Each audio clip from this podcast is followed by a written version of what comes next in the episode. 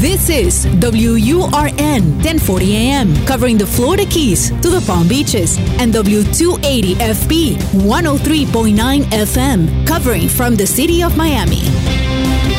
Un idioma, todos los acentos, una sola señal, una emisora de Actualidad Media Group.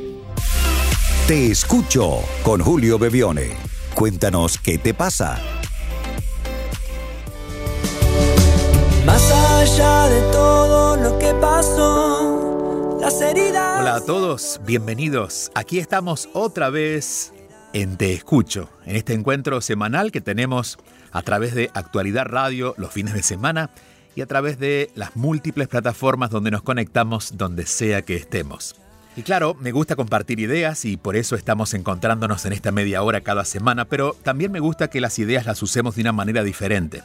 Me gusta conversar, compartir conocimientos, apoyar a quien lo necesite, pero solo si eso se va a transformar en movimiento, en acción. A lo largo de estos años he conocido muchísimas personas que tenían discursos sorprendentes, pero no pasaban a la acción. Y si bien las ideas forman parte de este mundo, lo que nos termina definiendo son nuestras acciones, lo que hacemos con eso. El ser, lo que somos, se ve más claro en el hacer y se diluye, a veces en tantas palabras bonitas, sin tomar acción. No se trata de repetir palabras hermosas, sino de hacer lo que ellas dicen.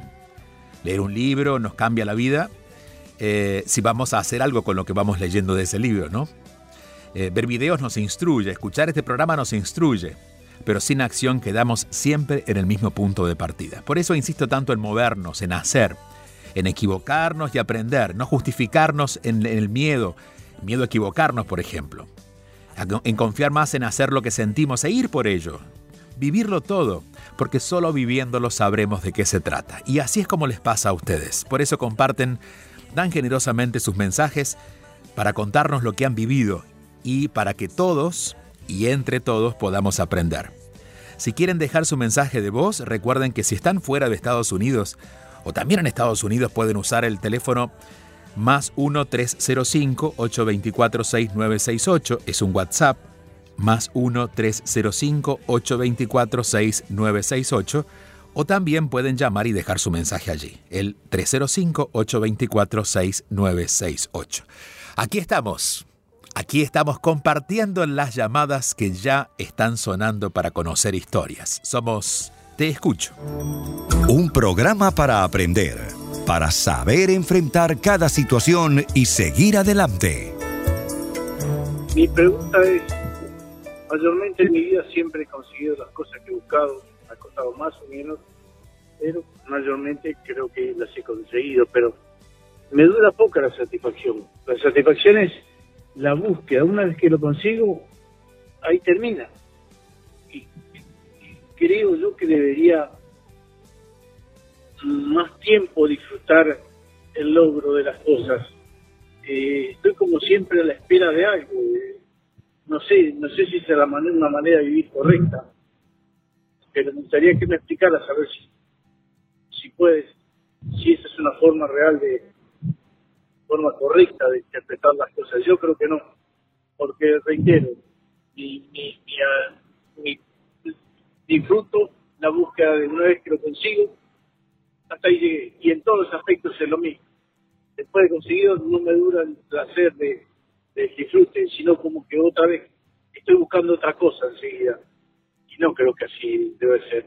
Debe estar bien que busque cosas, pero tengo que poder valorar y apreciar mucho más lo que consigo, en el espacio del tiempo, supongo.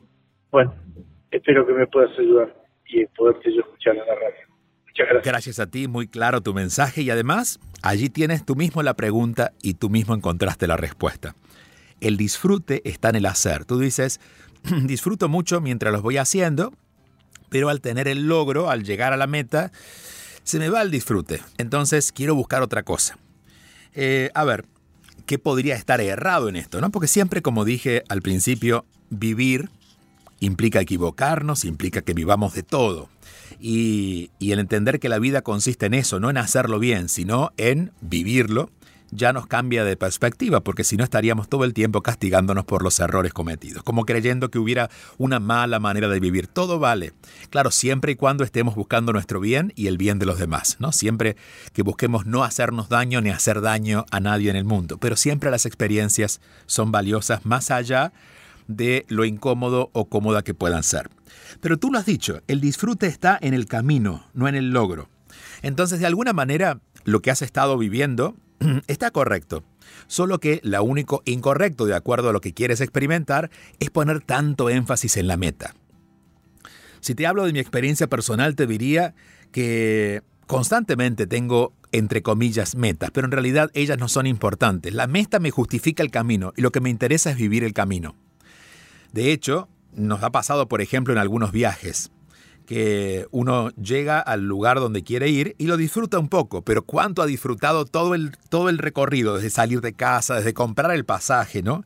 Parece que de verdad el recorrido hasta llegar a la meta fuera lo más interesante. Por ejemplo, una de las cosas eh, más valiosas que yo he traído de mis viajes ha sido el Camino de Santiago. El Camino de Santiago es un camino de peregrinaje que se hace por el norte de España. Ya lo he hecho tres veces y regresaré con otro grupo en el próximo mes de junio. Y una de las cosas que me enseñó el Camino de Santiago es justamente esto que tú has descubierto o estás descubriendo. Y es que no importa el, el llegar. De hecho, no importa en a dónde llegues. Lo importante es haber caminado y disfrutas muchísimo. Ahora me ha pasado que en esos mismos grupos hay gente que solo tenía en su mente llegar. Entonces, mientras caminaba, se perdía los paisajes, se perdía de conocer personas y se perdía conversaciones porque le decía, no, para mí lo importante es llegar. Y llegaban, no solamente llegaban, llegaban primero, antes que todo. Pero ahí no había ningún logro porque no había gozo, no había felicidad. La felicidad está en el andar. Una de las cosas que nos ha dejado quizás este año que pasó, el dos mil veinte, es justamente eso. Entender que más allá de las metas, por ejemplo, no cumplidas, el solo hecho de haber hecho el camino para, para buscar esa meta, ya estamos satisfechos. Quizás no hemos logrado todo lo que queríamos, pero el haber hecho el intento, el haber eh, puesto nuestro esfuerzo en lograrlo, nos hace sentir contentos. Así que simplemente te diría, eh, no dejaste tu nombre, pero, pero a, a esta persona que nos dejó el mensaje, te diría, disfruta más de lo cotidiano. Pon más énfasis en disfrutar del café que tomas en la mañana o el mate en tu casa seguramente, porque noté tu acento sureño. Eh, el, el tener el afecto de personas que en este momento están en tu vida. Y tener metas, pero solamente como un recurso para saber que uno debe en la vida siempre ponerse en marcha para hacer cosas. Pero que la meta no sea lo más importante. Eso va a hacer que recuperes el gusto por la vida, el gusto por vivir. Y claro, es... Eso es, eso es lo sabroso, ¿no? Lo más sabroso de esta vida es el disfrutar el día a día. Los grandes logros solo nos entretienen y no nos dejan disfrutar de esa cotidianeidad que es donde la felicidad está. Te mando un fuerte abrazo. Seguimos avanzando. Aquí estamos, aquí estoy. Escucho. tres cero cinco, ocho dos cuatro, seis nueve seis ocho es el número para conectarse con Julio Bevione. Te escucho. ¿Estás? Soy Rocío de la Ciudad de México, más o menos por julio, a finales de julio, por ahí te escribí un mensajito sobre una intención en el camino de las relaciones del año pasado, de, de sobre elegir la verdad, ¿no? Mi audio que te mandé era sobre que pues tenía las ganas de, de salir de, de la casa de mis papás, pero pues que por ahí tenía una cuestión de, de querer mentirles, ¿no? Por creer que a lo mejor ofendía con mi verdad. Y bueno, me, me diste una respuesta, la verdad, muchas gracias por tu respuesta. La escuché varias veces y te cuento que en octubre, a mediados de octubre, este, me, me moví de, de mi casa. Obviamente diciéndoles la verdad, fue una experiencia muy bonita. Me acompañaron en todo momento. Para nada pasó lo que... lo que yo me imaginaba, las historias que me llegué a contar de que, ah, yo ofendía con mi verdad. Al contrario, hubo mucho apoyo, mucho cariño, mucha, pues no sé, mu- mucha alegría, ¿no? De, de mi parte pensé que incluso hasta iba a ser un proceso triste, pero no, para nada. La verdad fue muy bonito y al día de hoy pues sigo aquí ya en, en otro espacio que me agrada bastante además y conviviendo muy bien con, con mis papás cuando los voy a ver, cuando ellos me vienen a ver, con mis hermanos. Entonces agradezco mucho eh, lo que me compartiste en aquel audio, y pues este es para agradecerte y para compartirte esto que estoy viviendo desde mi verdad. Un abrazo, Julio, te quiero mucho. Gracias a ti, Rocío, y gracias además por contarnos qué pasó. Nos alegra mucho y, de hecho, quienes tengan experiencias para contarnos de lo que pasó después, nos alegra saberlo. Eh, no importa lo que haya pasado, a veces nos sale bien, a veces no nos sale tan bien, pero como decía, la experiencia siempre nos suma. Y en este caso, Rocío, eh, recuerdo el caso, Rocío tenía miedo, entre comillas, de salirse de la vida de los padres yéndose de la casa, eh, por miedo a que los padres se sintieran ofendidos.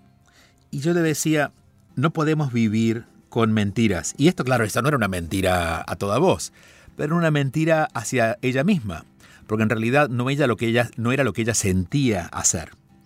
Eh, lo pudo explicar, la reacción de sus padres fue muy diferente, porque cuando hablamos la verdad con amor, siempre tendremos una respuesta al menos eh, comprensiva. No siempre van a estar de acuerdo las otras personas, pero al menos va a ser comprensiva. El amor mueve esa energía en la otra persona que está recibiendo el mensaje. Y finalmente nos confirma, nuestra querida Rocío, de que vivir con nuestra verdad, es decir, viviendo una vida que nos represente, cuando miramos alrededor y encontrar que la vida se parece a nosotros porque hemos ido eligiendo eso, hemos sido protagonistas de nuestra propia vida al elegir que estas personas sean nuestros amigos, que nuestra casa esté decorada de esta manera, que el trabajo que hemos elegido donde damos un servicio sea algo que nosotros eh, eh, bueno, nos sentimos conectados, ¿no? Que nos sentimos reales. El, el tomar decisiones que colaboran con nuestro bienestar, porque reflejan nuestra verdad, se transforma en la tarea fundamental de aquellos que quieren vivir con libertad. Así que te agradecemos mucho, Rocío, y cualquiera que quiera contarnos qué ha pasado luego de alguno de los mensajes lo pueden hacer. Recuerden nuestro, nuestro teléfono en el WhatsApp, más uno tres cero cinco ocho dos cuatro seis nueve seis ocho, más uno tres cero cinco ocho dos cuatro seis nueve seis ocho. Y si quieren dejar también un mensaje de teléfono, si están en, en Estados Unidos, pueden llamar directamente a ese teléfono y dejar un mensaje, el tres cero cinco ocho dos cuatro seis nueve seis ocho. Seguimos avanzando. Aquí estoy, aquí estamos. Te escucho. Te escucho con Julio Bevione. Todos los fines de semana a las ocho y treinta de la mañana. Envía tu mensaje o video por WhatsApp al tres cero cinco ocho dos cuatro seis nueve seis ocho y cuéntanos qué te pasa. Soy Laura, de Argentina, de San Juan. Eh, busco la manera de salir, pero no la encuentro. No la encuentro y, y no sé... Te escucho, te escucho todos los días, escucho mil, mil veces tu voz por acá y, y hay cosas que me sienten identificadas, pero no encuentro, no encuentro mi luz, no encuentro, no encuentro sentirme acompañada. No le puedo exigir a mis hijos que vuelvan a mí porque ellos ya crecieron. Ellos ya llevan su vida, mis padres eh, llevan su vida y yo no puedo llevarles problemas. Y el gran problema yo creo que soy yo, que tengo que asumir esto, tengo que asumir mi, mi soledad, mi, mi angustia. Y, y te pido, Julio, que, que me des una mano, que me ayudes. Eh, y no sé, no sé qué más decirte, pero te admiro, te admiro como hombre, te admiro como persona, te admiro todo el esfuerzo que has hecho, porque te sigo muchísimo eh, para poder llegar a donde estás, te sigo, te sigo, y ya admiro, ya admiro mucho tus palabras, tus palabras de aliento, y, y sinceramente sos una luz. Sos una luz para los seres humanos porque los guías. Espero que, que en mí también seas una luz y me puedas guiar. Te dejo un gran saludo. Ahora me encuentro en reposo por la gran macana que me mandé. Eh, recuperándome y, y bueno, saludo a todo el mundo y gracias. Gracias a ti, Laura. Laura nos había contado en otra parte de, del mensaje que decidimos eh, no compartirlo, que había intentado quitarse la vida y, y bueno, tuvo cómplices, ¿no? Y ella misma fue la cómplice en buscar ayuda y que esto finalmente no ocurriera. A ver, y le voy a hablar a Laura y le voy a hablar en el nombre de Laura a todas las personas que puedan sentirse similar, sobre todo en tiempos tan complejos, un poco caóticos, un poco desordenados, ¿no? Eh, de alguna manera, cuando hemos creado una estructura de vida y hemos puesto, aunque sea con palitos, una carpa donde estamos habitando, de pronto los palitos se han roto y todo lo que imaginábamos eh, que debía ser, como por ejemplo Laura, estar acompañada de sus hijos, los hijos se van. Y alguna de las cosas que Laura dice es, no encuentro mi luz. Y de hecho, Laura me la pide a mí. Y yo puedo decirle, Laura, que solamente tengo la luz que guía mis pasos. Y te puedo compartir desde esta luz que guía mis pasos para que tú enciendas tu luz, la que guíe tus pasos. Aquí nadie tiene que venir a salvarnos. Eh, que es un poco, siento, lo que está en todo tu mensaje, ¿no? Porque tú dices, eh, quisiera sentirme acompañada. Tengo que asumir mi soledad. Es como que hubiera algo del mundo que te faltara, que los afectos vienen del mundo, que la razón de tu vida está en algo fuera de ti. Y si bien, sí, los afectos son valiosos, pero el afecto que nosotros nos damos es el más importante. Una persona afectuosa consigo misma, una persona que se considera, como decíamos con el mensaje anterior, y creo que Rocío en el mensaje anterior te, te puede dar Eh, una luz también para que, para, puedas, para que puedas entender más o menos, más o menos hasta donde hemos aprendido de qué va la vida. Y se trata de ser fieles a nosotros mismos, sin atentar contra nadie, ni nosotros ni otros, pero tomar acción en base a eso. Cuando Rocío nos escribió la primera vez, también estaba un poco angustiada y asustada. Y fíjate, la voz de, eh, de Rocío hoy está llena de vida. Eh, una vida que no escuchamos en tu voz de momento, porque todavía estás, estás esperando que la vida funcione por fuera, ¿no? Eh, de hecho, la soledad todavía la ves como una enemiga. Es asumir la soledad como si la soledad fuera una mala noticia. Y la soledad en realidad es una de las condiciones de esta vida. Nacimos en un cuerpo, uno. No nacimos pegados a nadie, incluso aquellos que han, han sido engendrados con otros hermanos dentro de, una, de la barriga de la mamá, eh, luego también se separan porque tenemos un solo cuerpo. Entonces, eso nos da un dato. No estamos solos, pero tenemos que aprender a estar con nosotros mismos para no vivirlo como soledad. Y quizás eso sea lo que ha faltado en los últimos años contigo, querida Laura. ¿Cuántas de las decisiones que has ido tomando han sido en función de hacerle el bien a otros, incluso a tus hijos? Y no estoy diciendo que haya que hacer daño, estoy diciendo simplemente que a veces nos ocupamos tanto de hacer el bien a los demás que nos olvidamos de nuestro propio bien. Queremos cumplir con todo lo que tenemos que hacer, pero nos olvidamos de lo que sentimos hacer. Nos vamos postergando y, ese, y esa postergación hacia nosotros mismos se paga muy caro. Se paga con dolor, con enojo y hasta en algunos casos con depresión. Y, y más allá de que sea una depresión declarada de la que tenemos que buscar a alguien profesional que nos acompañe, hablo de una sensación de pesadez y una sensación depresiva, ¿no? Estamos, nos sentimos deprimidos, aun cuando no estemos diagnosticados de esa manera. Y como tú dices, hay una palabra ahí que me llama la atención también, que tú dices que yo hice muchos esfuerzos. Eh, Cosa que agradezco que veas en mí el, la posibilidad de alguien que se ha realizado, que está re- realizándose en su vida. Porque de alguna manera es lo que tú estás también proyectando para ti misma, ¿no? Pero en realidad no fue un esfuerzo. Sí te puedo decir que llevó mucha dedicación. La dedicación de saber distinguir qué es, de, qué es lo mío y qué es de los demás. Y también entender en esa diferencia que puedo ocuparme de los demás pero no olvidarme de mí. Saber qué es, por ejemplo, mi don y mi talento, y saber que hay trabajos que no representan eso aunque me lo paguen, y de a poquito ir buscando la posibilidad de vivir de mis dones y talentos. Entonces, eso que tú ves como esfuerzo en realidad fue dedicación, pero desde esta visión que tú tienes, todavía un poquito ligada a mirar demasiado hacia afuera, caben las palabras esfuerzo, la palabra soledad, eh, la palabra o la idea de que no tienes luz. Esa luz está dentro de ti y se va encendiendo a medida que empiezas a hacer aquello que sientes. Al principio de esta media hora hablábamos juntos justamente de eso, que no se trata de escuchar a los otros y quedarnos con sus palabras bonitas, sino, si esas palabras nos parecen bonitas, animarnos a hacerlo.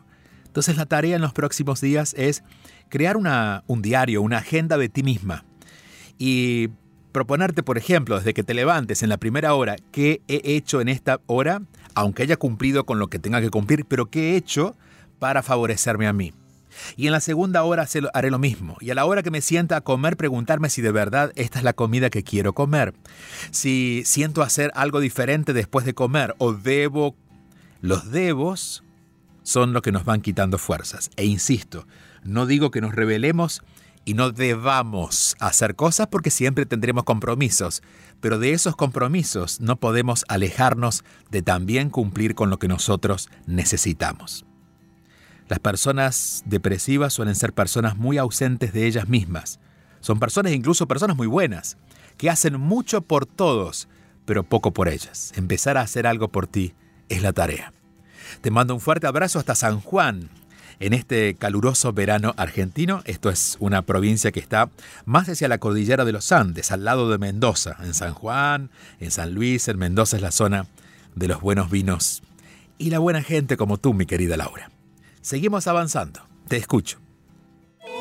Te escucho con Julio Bevione, solo aquí, en Actualidad Radio.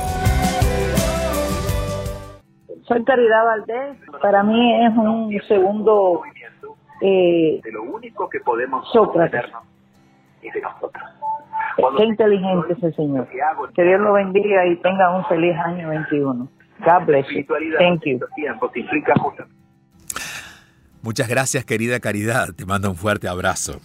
Eh, es curioso lo que dice Caridad, porque eh, si hay un filósofo con el que pudiera sentirme alineado eh, es con Sócrates. Así que la afinidad que ha encontrado Caridad es, es muy cierta, solo en la afinidad, ¿no?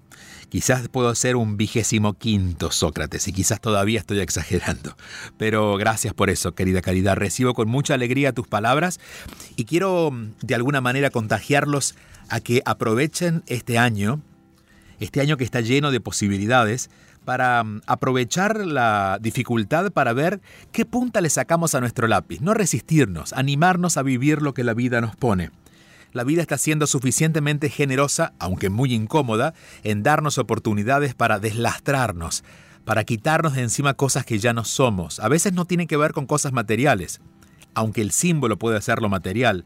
Pero a veces cuando perdemos un trabajo, perdemos algo de dinero o una oportunidad por fuera, nos damos cuenta por dentro que tampoco la necesitábamos y que podemos vivir diferente.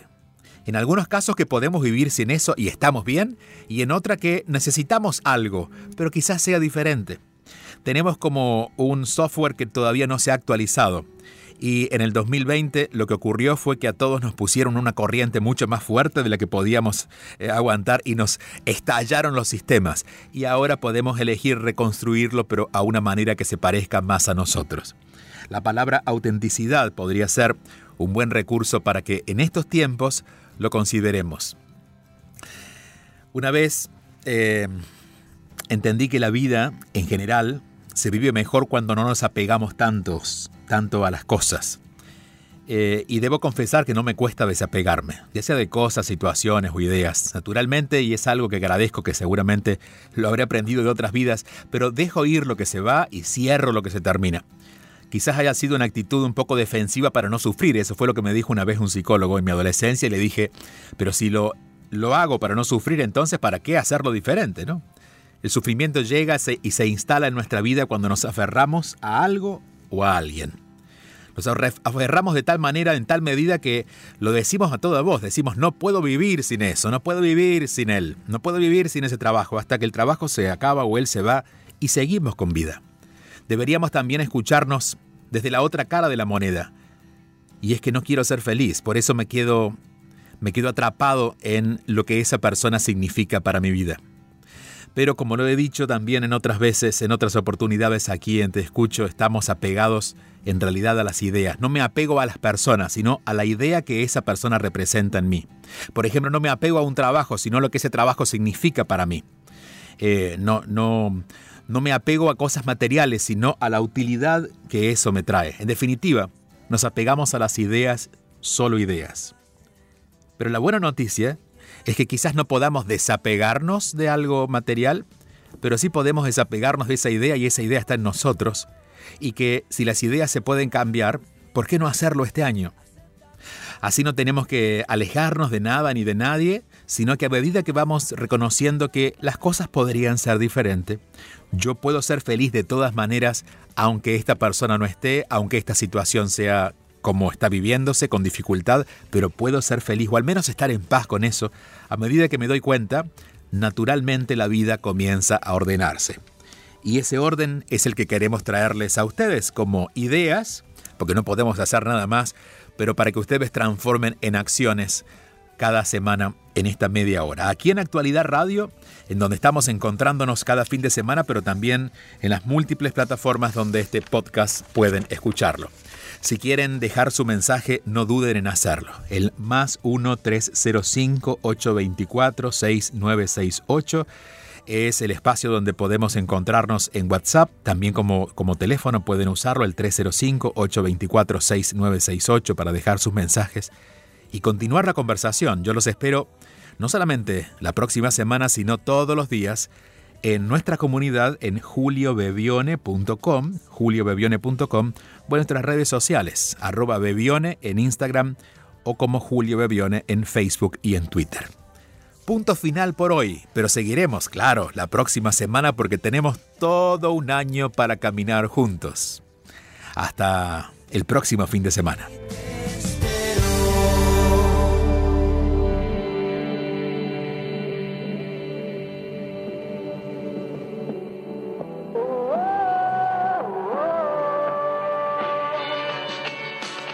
Escríbenos tu mensaje y conéctate al tres cero cinco ocho dos cuatro seis nueve seis ocho.